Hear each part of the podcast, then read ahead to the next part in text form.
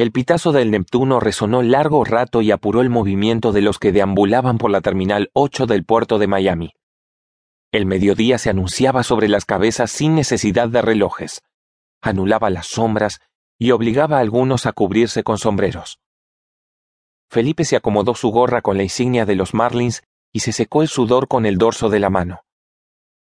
Bajó la vista desde el cielo sin nubes hasta su amigo Pablo, que caminaba algunos pasos más adelante, muy erguido, con la mochila en la espalda, sin verse afectado por el feroz calor de ese día sábado de verano.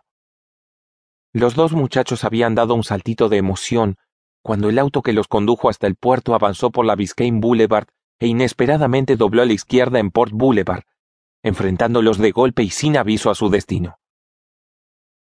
Tienes suerte, muchachos, dijo el taxista con un dejo de envidia. No se habla de otra cosa que no sea ese crucero que van a tomar.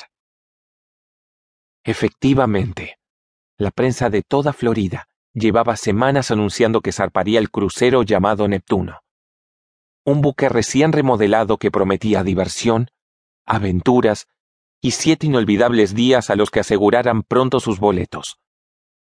El viaje inaugural del navío llevaría a sus pasajeros en una travesía, saliendo de Miami, para luego de casi veinte horas de navegación llegar a Nassau en Bahamas.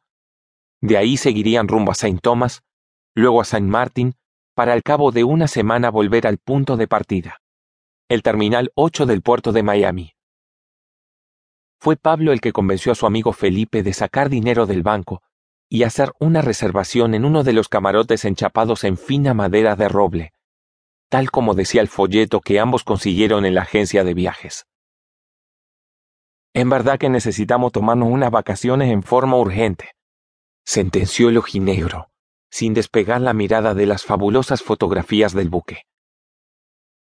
Híjole, pero encerrarme una semana en alta mar, se quejó el gordo Felipe. Además, yo sufro de mareo.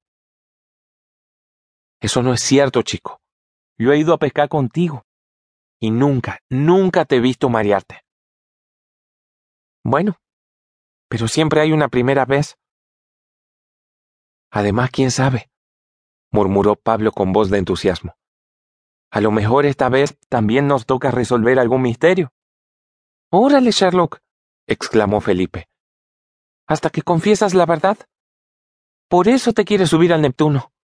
Porque estás esperando que algo pase, para seguir jugando al detective. Pablo recordó esa conversación con su amigo mientras avanzaba por el asfalto hirviente, rumbo a la escalerilla que lo llevaría a la cubierta del buque dejó el paso a dos mujeres que se le adelantaron arrastrando sus maletas. Alcanzó a oír que la menor de ellas, una muchacha que debía estar en sus treinta, dijo Debe embarcarse gente muy adinerada. ¿No crees, mamá? Claro que sí. Si no fuera de esa manera, no pondría un pie a bordo, le contestó.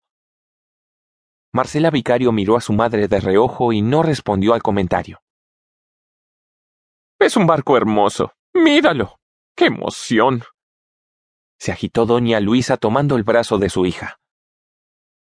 Hace tanto calor, balbuceó Marcela. ¿De verdad? Ni cuenta me había dado. Oye, huele ese aire salado. Ay, hija.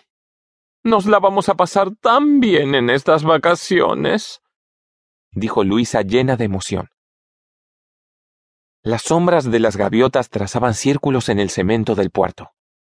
Sobrevolaban las cabezas de los pasajeros y de todos los curiosos que esa mañana habían acudido a ver zarpar al Neptuno, el nuevo rey de los mares. La embarcación estaba pintada de un blanco impecable, recién pulido, fragante a madera barnizada y esmalte protector.